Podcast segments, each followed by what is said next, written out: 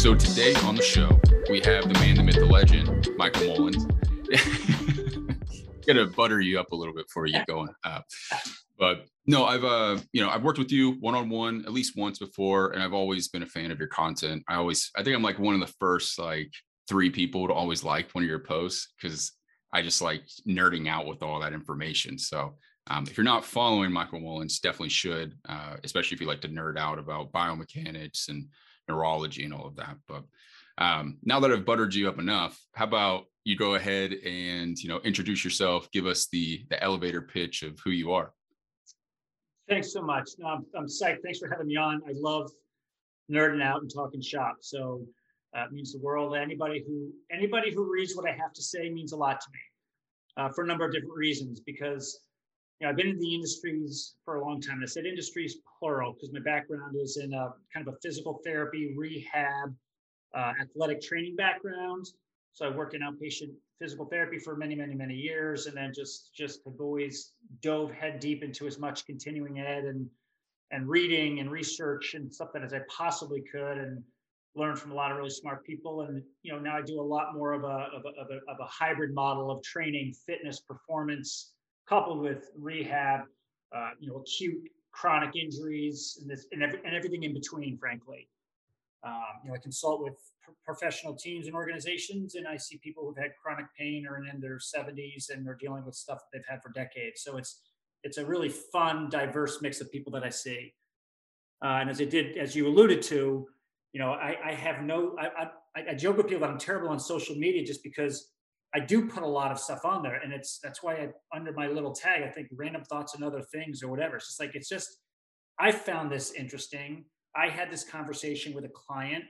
I read this really cool article. I learned something new today. You know what I mean? So I find really, if I share that with other people and they find it helpful, fabulous.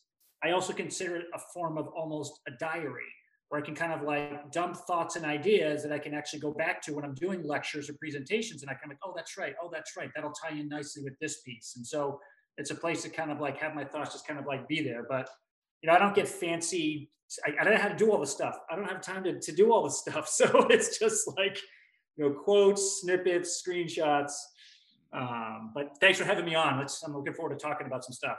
Yeah, of course. No, I know you're a busy guy. So again, I appreciate your time, but I like the idea of running social media as almost like a public professional diary and of sorts. I think I kind of do that at the end of the day. Like a lot of the posts I make are sort of for myself at times. It's like, I found something just helpful. And it's like, here's an exercise that like I've been using a ton, like go give it a shot. Like here's an idea or something. And then it's always cool to see people kind of take that concept and run with it and, try their own variations and all these different things. Because that's what I do when I see stuff, like I see your stuff and it's like, oh, that sparked an idea. Let me go try this with this client or patient or that I have. And that's the beauty of social media and probably the best part of it, in my opinion, even though it can be a toxic place at times. Yeah. Well, yeah, it can be a cesspool of opinions, but the concept of what it should be, which is to be able to supplement your already existing thought processes, your current educational level of where you're at. When you look at things and you don't understand it, then certainly reaching out and asking questions makes sense. But sometimes it's saying that this is not making sense to you because there's other stuff that you need to lay the groundwork first. And I'm happy to point people in the direction where they lay that groundwork. So,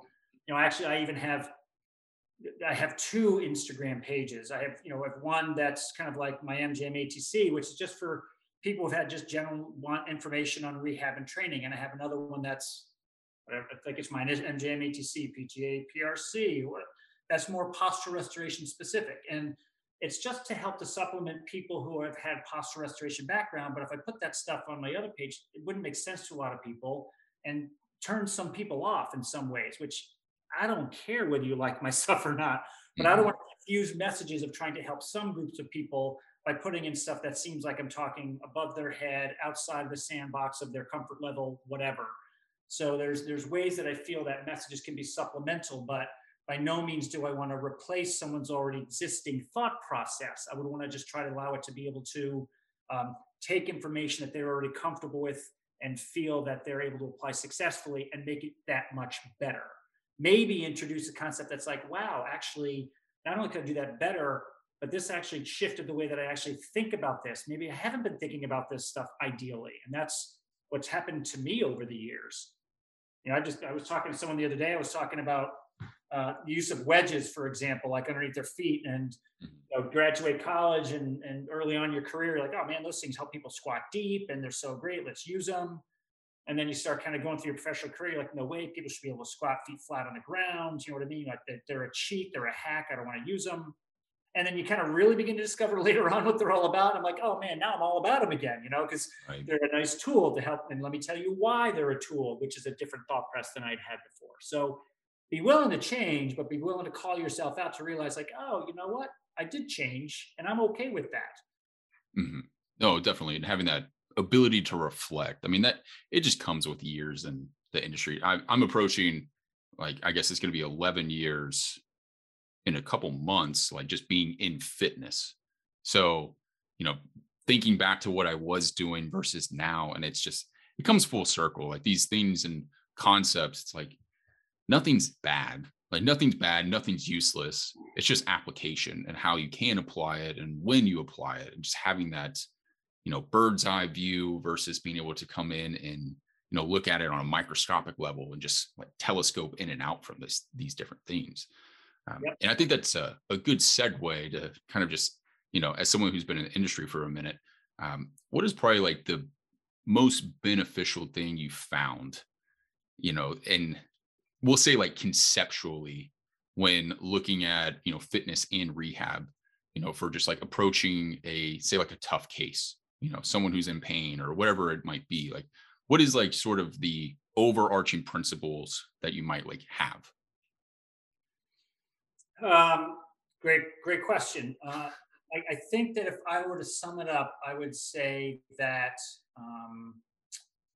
having a better understanding of internal dynamics inside the system and what's happening internally and the influence that that has on how our body positions itself, orients itself, manipulates our environment, performance, things like that is probably the most overarching concept that I have.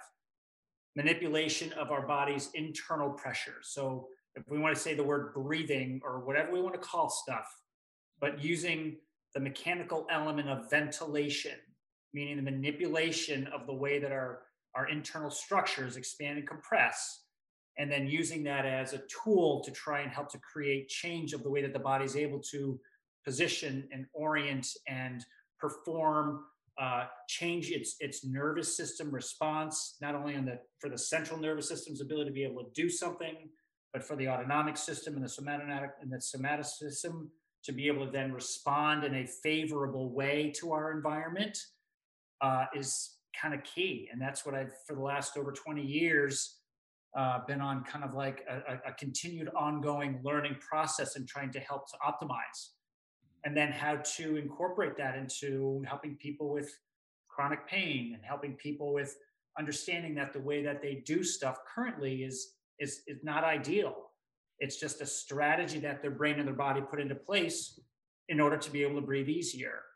It's a way that their body learned to orient their environment to have to sit at a desk all day long or to play tennis 4 or 5 days a week and then golf on the weekends. But it's a way to make the body be able to do it easier and more comfortably and more efficiently, when most of the times, none of them are ideal. The client that I had this morning is a perfect example. I said, he was standing in a position and he mentioned his back had been a little stiff. I said, okay, do me a favor. We just moved his center of mass back. That's all I did. And moving his center of mass back, I said, how does that feel on your back? So well, actually that takes the pressure away. I'm like, that's perfect. Take a breath in that position. And he took a slow breath in. I've worked with him off and on for years.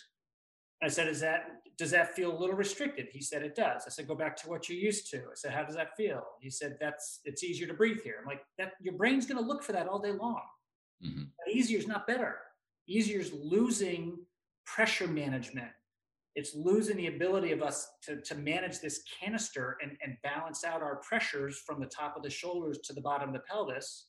which then manages our 5 extremities, both legs, both arms, and our neck, which is an extremity.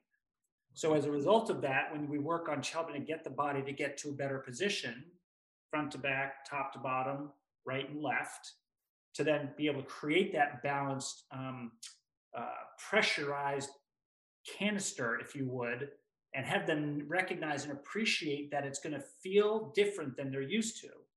And in particular, he's a great example, someone who I took a picture of him from the side, because they all feel slouchy. They're going to feel like they're slouching in this change in position because of the perception change. Okay, I'll keep going here. A guy came in yesterday. It's my 3rd time seeing him. Shoulder issues for years, just totally upright, pushed forward, back arched, strong, powerful guy, works on boats all day long. He came in yesterday and he said, his shoulder's feeling a lot better, but he said, like, people are saying weird things to me. Like, you lost weight? Have you, what else did he say? He said, oh yeah, have you had a different haircut? I mean, just, he's like, I've had 3 or 4 different things that people, I look different to them, but they don't know exactly why. And it's just because his whole body position's just changed. His orientation has changed. He's like, I'm not as anxious. He said, my wife had said to me, she's like, I'm surprised you didn't get like all jacked up when that happened with so-and-so. And they said that. He's like, yeah, just, I realized it just doesn't matter that much. These are all his words. Just by, again, changing position helped his symptoms, but it's frankly starting to change his life in a really positive way. Right. To kind of go back, so you mentioned like the body feels that this position is easier, but it may not necessarily be better. And a question I've always had is like, what might be like the driving force behind like that easier position?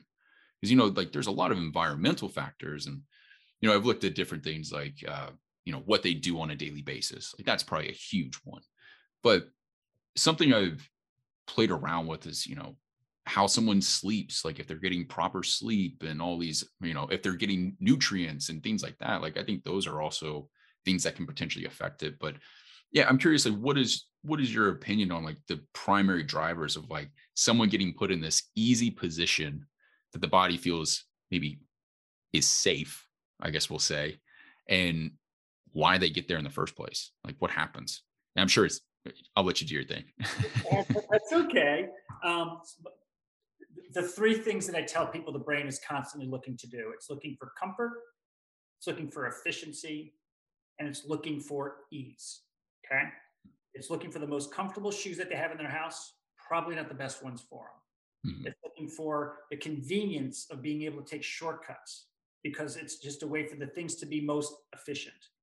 And it's looking for ease and the ability to be able to do all of those things physically as well as in our lives.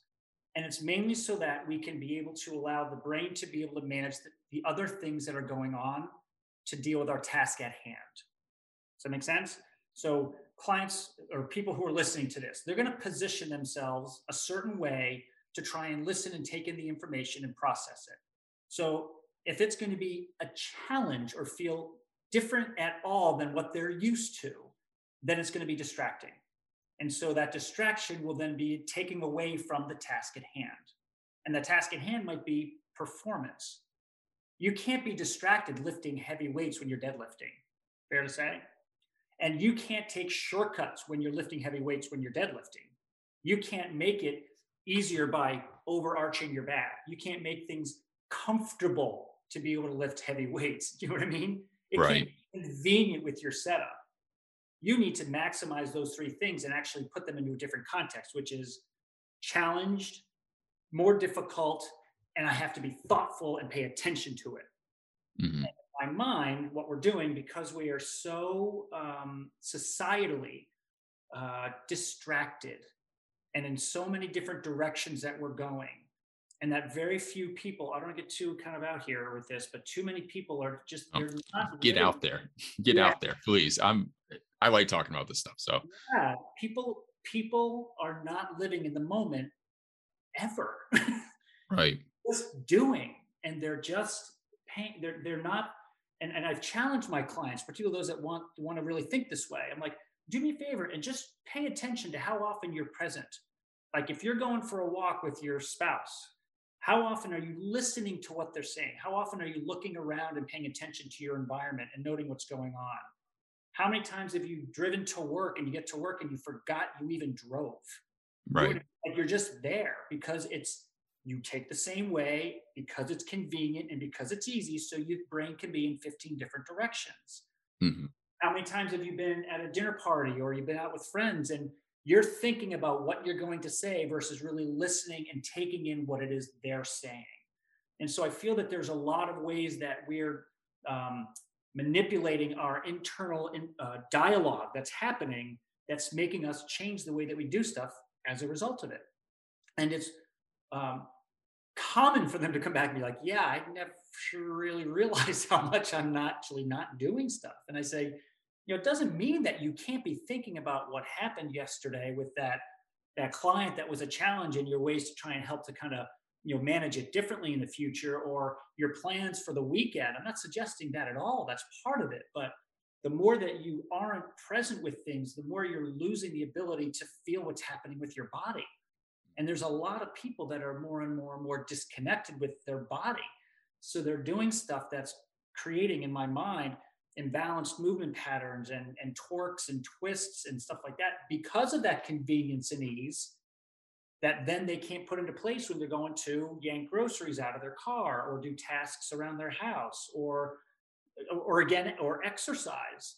You know, and you talk to them about like, okay, yeah, get up, set up into this position. And they have no idea. You demonstrate it to them. You're like, okay, put your right foot forward, your left foot back, right? Do this. And they do the opposite. Or they just, there's, you know what I mean? They're just like somewhere else. So do you think that's where, do you think that's where like tension symptoms come from? Like, I think when I think of tension, especially like people, like I'm sitting here right now and it's like, if I were to sit here for 6 hours or something, I start to feel those tensions like creep up. You think that's like a call to action versus more of a panic? Like, good concept. So depending upon your belief system, I'll backpedal one hair and I'll answer that this hopefully a little bit. Depending upon your belief system, evolutionarily, we were on hands and knees. Okay.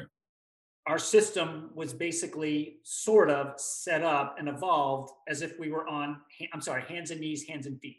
Okay? Yeah. Because we're upright and a bipedal upright organism, mm-hmm. we are automatically biased, period. Okay. So our system is automatically biased to forward and outward. Okay. There's nothing wrong with it. It's just what we've done evolutionarily. Okay. So that will automatically make the body in an orientation that, as you can think about your clients, and you know where I'm going with this, I think, that many people are biased towards. Too much. Lordosis, anterior tilt of the pelvis, kyphosis, a forward head position. All of these other things are a body that's trying to move forward. And many people moving forward way too much, and then compensations that they've put into place to try and adapt to that for life have created issues. And the word tension, to me, to your point, is not just the tension that we think about from a standpoint of like, oh yeah, my neck has tension. It's the internal tensional pull that's happening to our connective tissue, on our internal membranes, that actually, like someone's tugging on your shirt all day long. If they tug on your shirt, it's no big deal. After an hour, you're like, dude, stop tugging on my shirt. It's driving me crazy. And that's what's happening in the subconscious level, because all those structures now feel that, and I'm kind of doing air quotes here, tension. And so that affects the way that the body can then move in an effort to try and help to move past those areas of restriction, or let's use the word tension again. Right. Our fluids can't flow through those areas of tension, which is what we're all about, is fluid flow, all about fluid flow. And so if that fluid can't pass through there, then that tissue can't go back to its resting position to allow you to move to an opposite direction. It kind of maintains that tensile bias of the body into a certain direction. So it's going to kind of sort of want to bring you back to there at some point when you're not paying attention. Mm-hmm. I often tuck my shirt in kind of crooked, and I demonstrate this to my clients. I'm like, I tuck it in like this. I'm like, can you see how, like, if this has happened with my shirt all day long, like I'm eventually just going to just go that way? I mean, it's happening internally. And it's happening with every breath we take because of the way that our structures and our organs and our body responds to the imbalanced pull of respiration. And then subsequently, the way that our tissue adapts to that. And I'll go one deeper. So now your nerves that kind of exit through your spine from your spinal cord are being tugged. And they're being tugged in an imbalanced way. They don't like that. Mm-hmm. Don't like tension on them. They don't have that elasticity. They get a little tug on them, and they're eventually going to tell you real quickly, like, dude, knock it off. I don't like that. And It might be happening on a deep level of just, again, brain perceiving tension. And if that happens enough in certain areas, then that whole spinal cord now is being tugged. Inside the canal, it doesn't like that. Mm-hmm. Now your cerebral spinal fluid that's supposed to kind of bathe up and down it and keep it lubricated, it's supposed to free flow, can't do it through certain areas of your body. So now you lost your flow, Joe, or your mojo, whatever you want to call it, you know? And so now in my mind, now some of the most vital fluid flow our body needs, which is that CSF flow, is being compromised through the spinal cord, frankly, all the way up into the base, the neck and the base of the skull up into the brain. It's tug, tension everywhere. And it works its way into and out of the system in different ways. Gotcha. It's a long answer. Did that help? It does. I guess to kind of where my mind went with that is, again, you have this tension. And I personally think that tension comes from, you know, all those things. I completely agree with you. But it's sort of, I guess, in my mind, I've been thinking of it as more of a call to action to get up and move. So that way, all of that can happen. Like you can bathe the CSF, you can do all of that. It's, you know, even like you were saying from an evolutionary standpoint, like, okay, we're biased toward this extension, but we're also meant to move and not necessarily be in a cooped up position, right? I went too far. The answer is, like my wife always says, sometimes you just need to answer yes or no. No, hey. A smart woman. She's a smart woman. But to your point, 1,000%. And so, you know, if we want to talk about it from a sitting perspective in terms of practicality instead of deep concepts, you know, standing and sitting, neither of them are ideal. It's can you move? And so, yes, to your point, anytime any system is forced to not be able to be as mobile, then our internal movements that are occurring all the time become compromised. Right. And so, you know, should people set an alarm clock or listen to their iWatch, or I don't care, whatever you do that makes you move, and just walk down the hallway, look out the window, and then come back every 30 to 40 minutes will help you be a better focused and productive person. Right. Every time you can just change and orient your system differently will allow, to your point, flow, fluid movement, all that stuff. Absolutely. We're not supposed to sit. We're forcing ourselves into situations that we have created societally in an effort to try and make them work. But it's not how we're supposed to work. We are supposed to move, to your point. Mm-hmm. And so then some people... Let's talk about ergonomic stuff because you're having a hard time sitting still when you sit. So let's figure out ways to actually have you be, you know, 90-degree angles and vertical and supported so that you don't have to move as much, making the problem worse. Right. Exactly. Are we seeing, and I'm curious if you've read anything about this, but is there anything in the literature in which we're, as like from generation to generation, actually seeing morphological changes? Do you have any examples of that? Like, I mean, because I imagine so. Obviously, like I had Pat Davison on the last show, and he was talking about like, you know, the shape of teeth versus like what were wild humans versus now like us, and like the shape of teeth have changed, all of that. But I think just like, is there anything on a systemic level, like changes in length of femurs or positions of pelvises and the shapes of them? Yeah, and so some of the most notable one that I can, there's a few, but the most notable one is that our skulls are changing, and the size of our skulls are changing, and the size of our mouths are changing, sorry about that, as a result of that. And it's because of all of the things that have happened over the last, let's just say 250 years or so, 300 years worth of change. Yeah. Industrial Revolution, okay? We became more and more and more sedentary. Everything became more and more, here I go again, convenient and easy and comfortable. We have more and more packaged stuff, convenient, easy, tastes good. We become less, we're eating softer foods, we're drinking our calories, so we don't have to chew as much. So we're losing a valuable element of what's supposed to happen with our maxillofacial area.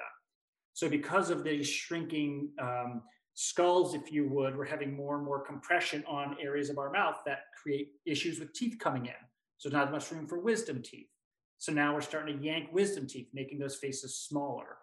And we've had these drives towards perfection. So we're orthodontia is rampant. I mean, I don't know about, I mean, I'm kind of old, but you know, when I was growing up, it was not common for people to have braces. Everybody has braces now because everything's about, oh, you look just a little bit off. Let's get that straight.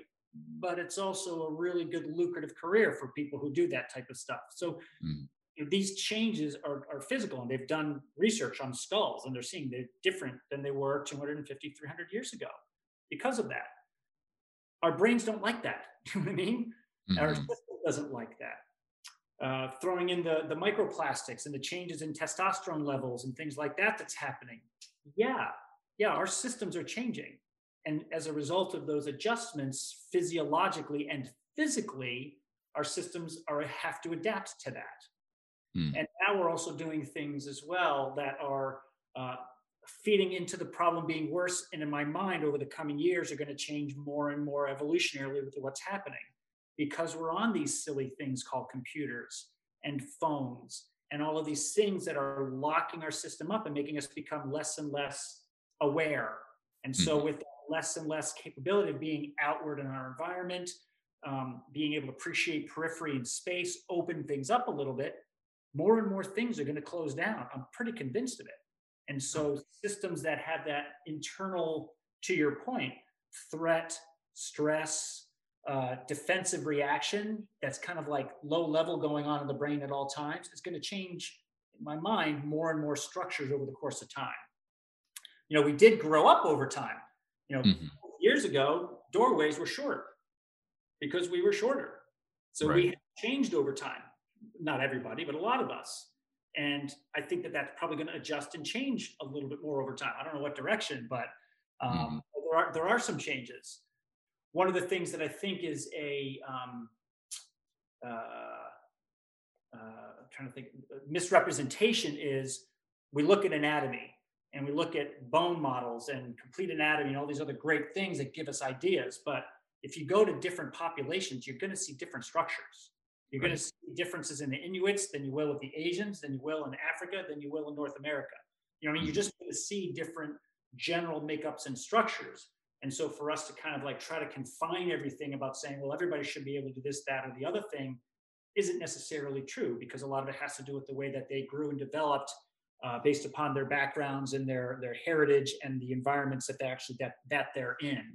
There are basic things that we should all roughly be able to do, but I think that there's some things that we assume that, you know, everyone and all, that's not necessarily accurate depictions of what should be able to happen. Yeah. Do you have an example of things everyone should be able to do? Yeah. Everyone should be able to squat flat to the ground with their feet, squat to the ground, with, let's say ass to grass, with the feet flat on the ground. And they should be able to do it fairly unencumbered. And should be able to do it without feeling like once they're down there that they can't kind of like, you know, turn their head and their neck and move their body around a little bit and breathe in that position without doing it without too much compensation. I mean, that's kind of like, that's one thing. Two is crawl. I believe very strongly that everybody should be able to crawl on their hands and knees or their hands and toes. Now, If I'm not talking about people who have like degenerative arthritis in their knees and can't get down, that's not, but I'm talking about a human system. Because what those two things represent to me are, one, a body that has the capacity for structures to be in as balanced a position as possible to allow you to get down to that deep position. You can expand and compress in that position, i.e. inhale and exhale, and your joints and bones and soft tissue structures can allow all of that to happen in that position. That's how we're supposed to poop. That's how we're supposed to give to be at birth to babies. That's how we're supposed to, the body should be able to relax at times, not all the time. And crawling is representative of a body that can alternate. A body that has reciprocal, alternating, internal rotation, external rotation, flexion, extension, respiratory, whatever we want to call it, variability, capacity, and being able to do that without compensation and substitution. I think you know as well as I do, you work with clients and crawling is a challenge. Oh yeah. They can't even coordinate rights and lefts. Even for me. So I, in the past 6-7 months, I've been using like the Komodo crawls as like a warm up. And I mean, I give that to a lot of clients now and they're like, what in the world is this? Like they can't coordinate, one elbow moving forward with the opposing toe. Correct. And, I'll put that down in the show notes for anyone who doesn't know what a Komodo crawl is, but it's, and even when I started it, I was like, man, this is weird. Like it's a ton of like scapular muscles that I wasn't used to, a ton of obliques working, and it's a fantastic warm up, but to be able to synchronize it is, if you're not used to it, it's tough. Correct. It's not something we do on a daily basis. You're right. You're right. So think about this for a second. So with gait, all right. So if I were to swing one leg forward and the opposite arm forward, so let's just say I'm standing on my right leg, I swing my left leg forward and my right arm forward, okay? That is one direction they're both going. You with me? Nothing's really going back. I don't have movement going back much on that left and right side prior to that happening. Everything's going forward. Does that make sense? Yes. Komodo crawling is a good example of what crawling is or what animals do on all fours. They have to lift to move a limb. You with me? Right. So you're creating this IR-ER rotational element of the entire quarter of the upper thorax on each side and the pelvis on each side. Mm-hmm. Rotating around an axis under load in order to be able to create movement. Picture a blob rolling across the ground. It's kind of like got to roll over itself in order to be able to happen, in order to have that happen. Am I making sense so far? Totally. Well, let's bring it back to gait and what I talked about earlier when I said we are biased upright and forward. Mm-hmm. So now everything can go forward easy. And that's why people's gait's so wacky. And that's why they don't swing their arms. They swing one and not the other, or they're looking down at the ground because they're trying to figure out ways to not fall over because they've lost so much of that capacity of things to be able to, and I'm going to say go back when they walk, but there's this element of the gut movement that shouldn't be pulling them forward the whole time. That center of mass should be back enough that when that left leg and right arm go forward, it's kind of sort of being back while they're creating that action to offset what's supposed to happen. Right. Kind of like what you're doing when you're crawling is you're bringing your guts up and back, up and back. You're bringing your structure up and back in a really loaded, exaggerated type of way. Mm-hmm. That makes sense without my demonstration? It did. No, it definitely made sense. And thank you for the explanation. It's just making my mind go. I watched, there's a comedy show called Louie. I don't know if you're familiar with it, but there's a clip of it and they talk about basically this guy goes in and he's like, doctor, my back hurts. The doctor's like, oh, well, that sucks. He's like, well, what can you do for it? And he's like, well, evolution probably in the next like 200,000 years will probably fix it at some point. And he's like, basically saying that he's like, we were given a clothesline referring to the vertebrae in the spine. And he's like, but we're using it as a flagpole. And so you talking about this and like gait and everything, it just makes me wonder if all of the compensations we see on a daily basis and, they're sitting, there's sitting issues were more sedentary, all of that happening. We're more focused on devices and don't look at our periphery.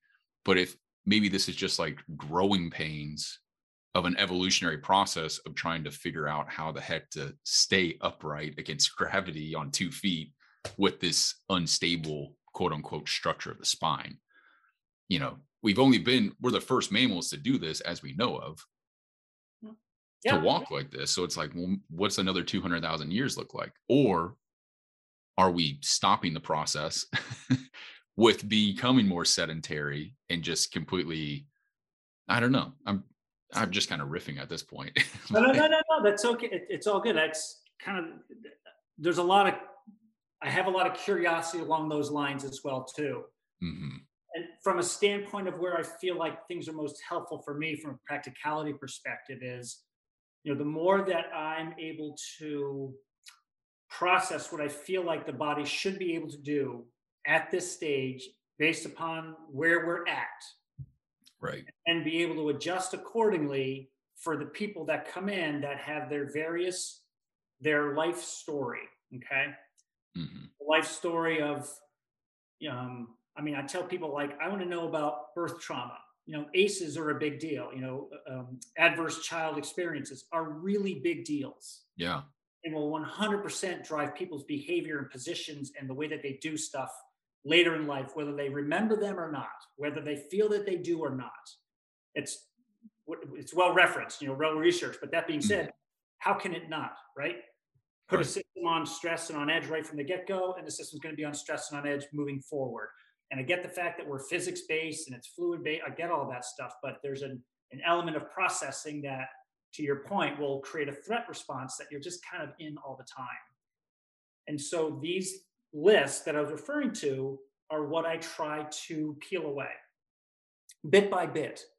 Mm-hmm. And so part of what we do, you and I, and anybody, I'm assuming people who listen, is trying to create that opportunity to, in my mind, do more than just get someone to train better or lift more or just losing weight. But, you know, how can I impact them to educate them so they can go out and not only feel better and do stuff better, but also affect those around them as well. Kind of like that guy that I talked about yesterday. Right. Already changing his behavior just based upon feeling different around how he reacts to things. Mm-hmm. And so where we're going to be in the future, one, obviously, you know, who knows, but I will just say that I have some concerns with the direction we're going because of what we've done with the best of intentions.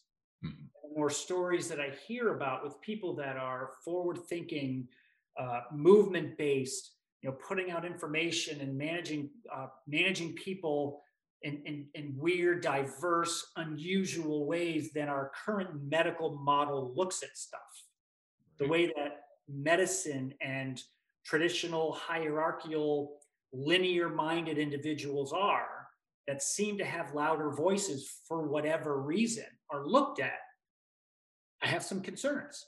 And so I read the people that nobody knows about because they're the ones back, you know, whatever, years and years, decades, hundreds of years ago, were doing stuff that were forward thinking and not doing things quite as, you know, whatever, standard operating procedure, if you would. Yeah. No, totally. I mean, well, pressure management. I mean, that's something I think it's coming back around full circle, and I love to see it. And it's definitely, in my opinion, a way better way to look at the body. It's a completely three-dimensional, you know, I wonder if I were to like take, what's the test that like dentists have to take where they have to be able to like think in three dimensions? I'm like, I think I could ace that test now. Like now that I think about the body in this way, but no, it's coming full circle to some degree. And with social media, we're able to push some of these concepts out there better versus them just getting, you know, oh, that was a book and only sold a couple 100,000 copies, if that, and it's lost forever. You know, like it's. Yeah. Those are some of the ones that I like finding you know, I do feel like over the course of time, things will turn because just in the last 20 some odd years of you know, I think people who know me know that, I mean, I've taken a lot of arrows in my professional career, like a lot of arrows in my professional career, being the outlier. And so I feel that seeing that happen so many years ago, but not wanting to kind of give up, and realizing that it's been quite successful for me. And I feel happier with the influence I've had on so many people than I ever would have being stuck back where I was. But where I'm going with this is seeing the change finally. It's starting to kind of come around a little bit. Yeah. People starting to read stuff and talk about it more and discuss it more. And the more that people, I don't care who gets the message out. I don't care. I don't care about followers. That stuff doesn't influence me at all. The reason I lecture so much with other organizations and people who work with the pro athletes is because the more that I feel like I get people that influence a lot of others, you know what I mean? I just feel like it's just even that much more productive than I can accomplish just with one client, which is life-changing for some of them. But right. I feel like however we get that message out, and I see the tide turning a little bit, I'm hopeful that that's going to help. The biggest challenge is going to be getting it into the educational process. Right. So that it happens on a more grassroots level, so that people are out thinking that way. I think the educational process is probably just going to change on its own, just with, you know, at least like my generation going through student loans, all like the whole process of that. Obviously there's accreditation that's necessary, but the entire process of it, it's just not sustainable at this point. So that said, I feel like there's just going to be a whole nother, you know, formation of how these, you know, like apprenticeships, I personally think will start to come about more often. And especially I could see that in a more medical setting really taking off. I mean, we already have some version of it. I don't know. I like talking to Pat actually was interesting because he was just saying it's basically like a weed out process though. You know, having like going through undergrad, it's like we just got to weed out who can be relatively reliable or not. Yeah. And like, I do think that that is good, but at the same time, like at what cost? You know, at what cost are we actually now just taking someone like, okay, you went through that whole process, but now you can't think for yourself. Like you can't be able to like have these like conceptual learning and like look at a process and just not be stuck in the mud in a way. So I don't know. I also think that gets down to the individual. Yeah. You know what I mean? Like you go into, I was at a restaurant Saturday night, and she was just not a good waitress. It was not an inexpensive restaurant. I had some colleagues in for a training for the weekend and took off dinner afterwards. And I'm like, I mean, I felt bad for her. Do you know what I mean? But it was clearly someone who maybe just had a bad day. But that being said, there are just people that are better at being invested in what they do than others. Right. And so to Pat's point, you know, he's always obviously filled with great points. To point, I mean, you got to kind of establish a baseline, I feel like, in some ways. Mm-hmm. I lecture at University of New England. I'm on adjunct faculty there, and you know, the message that I give this group of people is I said, you know, I got to be honest with you, what I'm going to spend these next 2 days talking about is going to be not what you're used to hearing. It's not going to be reinforced in any of your other studies. They're master's level students. It's not going to be testing on it, but I want to expose this to you so that when you're done here, you recognize that there's other things out there, because I don't do most of what you're learning right now. And they're like, what? I said, there's nothing wrong with it. And the anatomy matters, and the exercise phys matter. All that stuff matters for, to our point, getting that baseline set up. Mm-hmm. But this is kind of what I'm doing now, and this is how I'm looking at things. And so, you know, I credit the university with being able to expose them to that. And that's what I mean. It's like saying these people, 30% of them in my mind are going to be like, oh my gosh, this is awesome. I can't wait to kind of graduate and get on my own and start learning more about this. And they will, and they'll dive in. 30% will be like, that's kind of really cool. I hadn't thought about things that way. It's different than I'm used to thinking about it. And hopefully over time, once they kind of get themselves set in their career and they kind of establish, you know, comfort with what they've learned already in school, they'll look into it a little bit more. And 30% probably won't care. And that's, you know what I mean? They're going to do what they learned in school, and they'll go out and they'll do their job, and it's fine. Otherwise, they wouldn't still be teaching that stuff in school and testing on it for boards. Right. But may not ever really choose to advance past that point. My numbers are rough, but you get the idea. Yeah. They're just going to be those people and those professionals that are going to be complacent with what they're doing. And that's fine. I don't think it's fortunate for the people that they're treating, but it is what it is. Yeah. So I think it's down to the individual as well too, and their drive to recognize in our industries in particular that we are at many ways service to the people that are paying us to try and help them.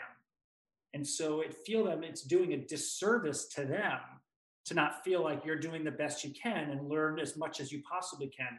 Even if you learn something and you're like, I did look into that a little bit and I took a couple courses and it doesn't work for me. It doesn't fit into my understanding. It doesn't fit with what I'm doing. It doesn't make sense. That's great. Mm-hmm. It's the putting up the barriers that I think that too many people do just based upon what they what they feel is right or wrong versus what they've been exposed to. Yeah, no, I definitely get that. And I think we could do better with the baseline. I guess that's the 1,000%. Yeah. Totally. I don't know how to do that. You know what I mean? Like that is such a beast of a job because it comes down to money, you know, as well as I do. Yeah, exactly. Money, and I think what we, and just general mindset and what we, I'll say, for example, when I went through university, I went through my 4 years. It was great. You know, I did kinesiology, but when I got out, I really, I was a decent trainer. I was personable, all of that, but I still got most of my information probably from Instagram, I would say, versus my actual undergrad. But it wasn't until I went to my PTA program where the first month they made me study anatomy and the attachment points and all the actions and everything, that I was like, okay, now that I have this baseline understanding of just basic anatomy, it sort of just opened up all these other doors and avenues. And I was like, okay, I can actually understand, what Michael's saying right now, like that. I actually understand what that muscle does and how it can react. And then now I can start looking at it in a 3-dimensional form of how it may compress a bone or compress a rib cage or this area. Like that made sense to me. But if I didn't have that baseline, I'd be in the water, I wouldn't be able to understand any of it. And so. That's great. That's it. I look at it, I've been in the industry for over 30 years. I look at anatomy all the time. Right. I look physiology, and I look at the tensegrity element, the connective tissue element, the inner workings. I'm learning all that stuff all the time. It's never stopped. So that's an incredibly powerful statement. And anybody listening, if you don't spend time looking at anatomy and nuances and subtleties to have a better understanding of some of those things, I encourage people to do it regularly with whatever article or whatever, pull out your complete anatomy or a book when you work with your clients and show them, because you'll probably say something, oh, holy cow, that's interesting. I wonder what that thing does, and then you kind of make a little note and you go check it out later when you're done your day, because that is, to your point, very, very important. But going back to what you mentioned previously, like things could change. It could change because that's suggesting those things are doing things a certain way. Right. In a vacuum. Exactly. How it works. Yeah. You don't move it an inch one way or the other, assuming that you recognize that, let's just use the bicep, it's an easy example, is bending the elbow versus it's actually turning the elbow upward. And by the way, it's also pulling from the attachment at the top at the same time. You know what I mean? And.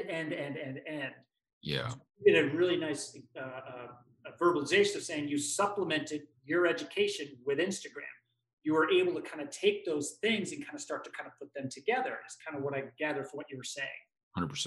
You mentioned how it compresses a bone and turns this and does that. That's great. But the way that it's taught, as you know, is very linear, pulleys and levers, and a methodical teaching element versus recognizing when I go to lift that arm, it's stuff on the other side that do things first. It's actually coming from inside versus actually what I think is actually doing the lifting. Right, exactly. And I guess when I say the baseline could be better, you know, it, I don't know. I'm glad I'm not the one to have to make those decisions and make it better, but it's just potentially like instilling like a thought process behind it, like versus like memorization all the time. Like, yeah, there's times to memorize, but then application, I think application of these basic things could be suited better, especially in like a kinesiology setting. I remember going like through basic anatomy and it's like, okay, I can see that. And, you know, I would study and I would like flex my elbow and put my arm above my head and think about the joint actions and all that stuff. But it's like, why wasn't that in the lecture hall? You know, like, why didn't they just like have some visual component of this aspect? Like that could help with the baseline of something. So, I mean, it's definitely individual base and a problem that I'm glad I don't have to solve, to be honest. But yeah, and that goes back to a little bit of what we talked about before, where it comes down to what I call the human element. It's a human element that influences so much.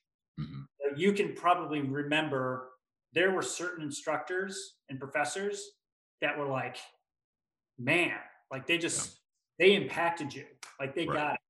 You could tell that they not only were stewards of whatever they were teaching, but they had ways to try and engage the students and that critical thinking. Yeah, and new ways to engage you, to be able to have you really appreciate and understand things because they were invested. Their human element piece did it versus those other instructors. You don't even remember their names, and because it was just a very different approach. I'm not bashing anybody. It's just a reality. Yeah.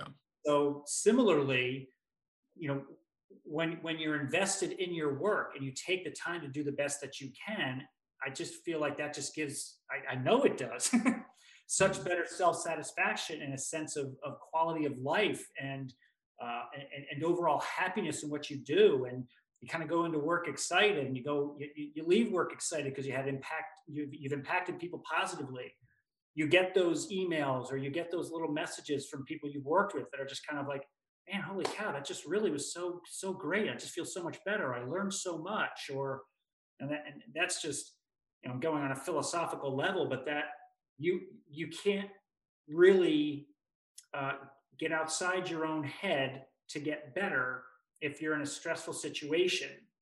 And in particular, if you're in a stressful situation and not motivated to try and change it, to allow yourself to get better. What can I do to change this scenario that I can do to try and help to impact people as best as I possibly can? That's a tricky part. Finding new jobs, going into new careers. I mean, speak for yourself. You're a good example of that, right? Yeah, definitely. You look at a different place for a job, and then you kind of did your own thing. You're like, it's actually working really, really well. So being able to have that flexibility. Well, and so this, I think this is kind of like the last point I'd like to, are you doing okay on time? Yeah, thanks. Okay. So going back, I think this kind of connects a little bit to what you were talking about with like behavior and physical structure and how our positioning can dictate that, as well as like actions. And so I've been thinking a lot, especially with, you know, a lot of politics are going on, how people are relating to all this information that's constantly berating them, right? And it makes me wonder, especially from like an evolutionary standpoint, like, are we becoming so like, because this information's right in front of our face, right here all the time, like, are we seeing a like generational shift in behavior as much as like, do we act different in comparison and have different emotions and different triggers than say, a human being 150 years ago, 200 years ago? And are we as like a society seeing, is this making sense? Like is me staring at my phone for 8 hours a day making me more anxious? And because of that, I now make different decisions than I normally would. I will say, in my mind, unequivocally, yes, without a doubt. Right. Everything's along a gradient. Mm-hmm. Some people, significant. Other people, not as much. I am shocked when people don't feel like the amount of time they spend on social media or on their phones or stuck on a computer, even just from work perspective, don't feel like it impacts them or are in such denial that they feel like it doesn't impact them. Right. If you, I don't have numbers, so but it'd be easy to find numbers. The number of young people medicated now, right, for mental, psychological angst, discomfort, ADHD diagnoses, depression, like it is rampant compared to your point years ago. And do I feel that that is part of what I referred to before in terms of like skull changing? I truly do. I honestly do. I feel like these things are creating stress on our craniums and our skulls and our brains and our ability of our behavior centers and our sensory centers to feel safe. Right. I mean, it's so many kids are so sad. Yeah. Well, I have a 20-year-old and I know the dialogue and I've grown up with that piece. Yeah. So there is that element and their mindset towards the future of us and the planet is not a healthy one. Right. And how can you grow up in an environment where all these messages are being thrown in your face and there's such blatant angst and disagreement and things like that that's thrown in everybody's face, that it can influence a growing brain in child, let alone an adult brain. Mm-hmm. And so go ahead. It just makes me wonder if we're going to hit a point in which, okay, there's enough generations that pass and we have these skull formations or like morphological changes that we then almost become entrapped in this like angst of some sort. Because like I know there was a study I read and it was talking about the introduction of cell phones and China. I believe it was China. It was a Southeast Asian country, but they were looking at eyeball shape and how like myopia, which is, you know, distance vision, was terrible basically with the introduction. Yeah. So it's myopia is more focal. Oh, excuse me. Sorry. Either way, they were saying that the shape of the eyeball had changed in all of these kids with the introduction of cell phones and how the eye wasn't round anymore. It was like more cone shaped. Correct. And so I know because I wear contacts and glasses, like I just got some new contacts. And that was one of the things, like I had to wear glasses for the past month. And it definitely affected my behavior, how I acted, emotional state. Like it was just, I felt different a lot of the time. So it's like, you know, I'm sure I have more of a cone-shaped eye to some degree. It's huge. It's huge impact. I have come in here and I'm chatting with them, first session, second session, whatever, chatting with them. And I'm just looking at them. I'll speak specific to vision, to your point. Mm-hmm. And I'm doing some table measures. I'm feeling a head and a neck. And I'm like, whoa, that's not okay. Yeah. I'm feeling a rib cage. I'm doing a couple of easy objective measures. Sometimes it's like 2 minutes and I go and I turn the lights off and that whole thing changes. I'm not kidding you. Like everything changes. The neck is different. Rib cage is different. Their breathing's different. They notice a change. That's one of many examples of, to your point, the changes that's happening with the way that our brains and our bodies are taking our sensory input in and putting it on edge. And so too much eyeball shape change, too much constriction, too much focal is going to jack a system up. It's going to, 100%, there's no space. Right. So if I go into environments that are really bright as a result of that, or the sensitivities to fluorescent lights in particular, even just the sounds, making things close up that much more, your brain is in angst. Mm-hmm.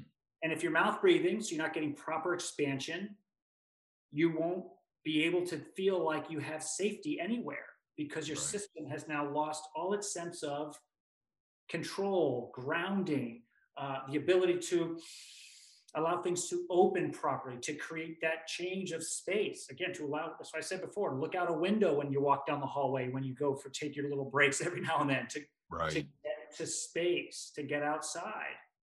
You know, stop walking on the treadmill when you don't have to walk on the treadmill. Go outside. Mm-hmm. You know, go for a power walk instead of getting on the elliptical, because all those things, I'm not saying are bad from a standpoint of exercise, but your body's not perceiving what it needs. Yeah. It needs to feel impact. It needs to feel the earth moving underneath you. It needs to have things passing by us, right, for us to feel like we perceive what's going on in our lives, for us to sense stuff. It needs to be in the moment. Yeah. I mean, I read the other day an article, I mean, I talked about nasal breathing, you know, you're not as smart when you breathe out of your mouth as you do through your nose, period.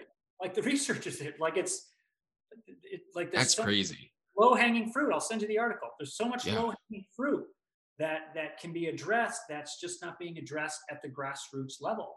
Mm-hmm. That I feel, you know, which I love these deep conversations that help. One last thing related to that, I hope I'm not taking your time, is even just these things, our hands, with what we do with people. Do you know what I mean? Like handshake is, you know, I get a nice firm handshake. You know what it's like to have a handshake with somebody. You just shake their hand and go, oh man, that's a nice handshake. It's like they enveloped you, right? Like they met your resistance. You felt it, like you just kind of, you captured stuff. You're working with a client and you're kind of resting their hand on their shoulder. Those manual-based therapy, the way that you touch things, like there's an element of what we lose when we're not in touch with people, which is where I think another reason we're the mess we are is because we've lost that touch with people. That happened as a result of us being locked in places for, you know, too long than we were supposed to be. That is influencing the way that we are. You know, we're not giving someone a hug when we see them anymore. We're not, you know, appreciating a handshake anymore. We're not, resting our hand on someone's shoulder when we're out hanging out with them. We're just that lack of communication that happens with the power of touch. Mm-hmm. That literally creates connections above and beyond kind of like what we're thinking about from a connections perspective, I think is another really big deal. Yeah. So everybody go home and hug your spouse, your partner, your kids, your friends. Do you know what I mean? Right. It's a big deal. Yeah. Big deal. Definitely. Well, and again, I was talking to someone and they were saying how, you know, to create like a device or computer or to create like a cell phone and the interface with it. Like they studied how our brains react to, you know, different interfaces and all this stuff. Like it's literally made to be addictive, and that stuff. I feel like it's been sapping our energy, our focus, just all of these different things. And it's just absorbing us into these devices. And it's really those that have the discipline, or at least have the, what's the word I'm looking for? They're able to take some time off and just sense and feel what it's like to not be absorbed into a device for a certain amount of time, that are probably going to be feeling better and make more rational decisions in the coming future. Correct. So I joke with people, I'm like, I'm a post and go guy. Yeah. If something doesn't pop up, the very first thing that I see, if I go to put something on there, I typically don't see things on purpose. And it sounds kind of like, wait a minute, you're telling people to get off social media because it's bad for them, but yet you're teaching people on social media. So I feel kind of like a hypocrite at times. But I'll also speak like a proud dad who has a 25-year-old son and a 20-year-old daughter, who neither of them have social media. And on their own choice, we've talked about it a lot over the years at dinner conversations. We never tell them what to do, but that's their decision. And they both are like, oh, I am so much better off. Yeah. So much better off. But my daughter in particular, because she's going to be a senior in college, says, you know, there is a social stigma that happens with that a little bit. Mm-hmm. So what's your Instagram name? What's your Twitter name? Stuff like that. Oh, I don't have social media. What do you mean you're on social media? She's like, suddenly some people, they change. They're like, what's up with them? Like, are you okay? Like what's wrong with this person? Like, yeah. And I'm like, well, it's reflective of me in my mind of maybe they're probably not going to be the best person to hang around anyway. Yeah. Well, it's the same thing with like people who, so I'll go, you know, a little while, like right now, I'll try like abstain from like caffeine and alcohol consumption. Mm-hmm. And, you know, you tell people, it's like, I don't want to drink. And they look at you and they're like, what?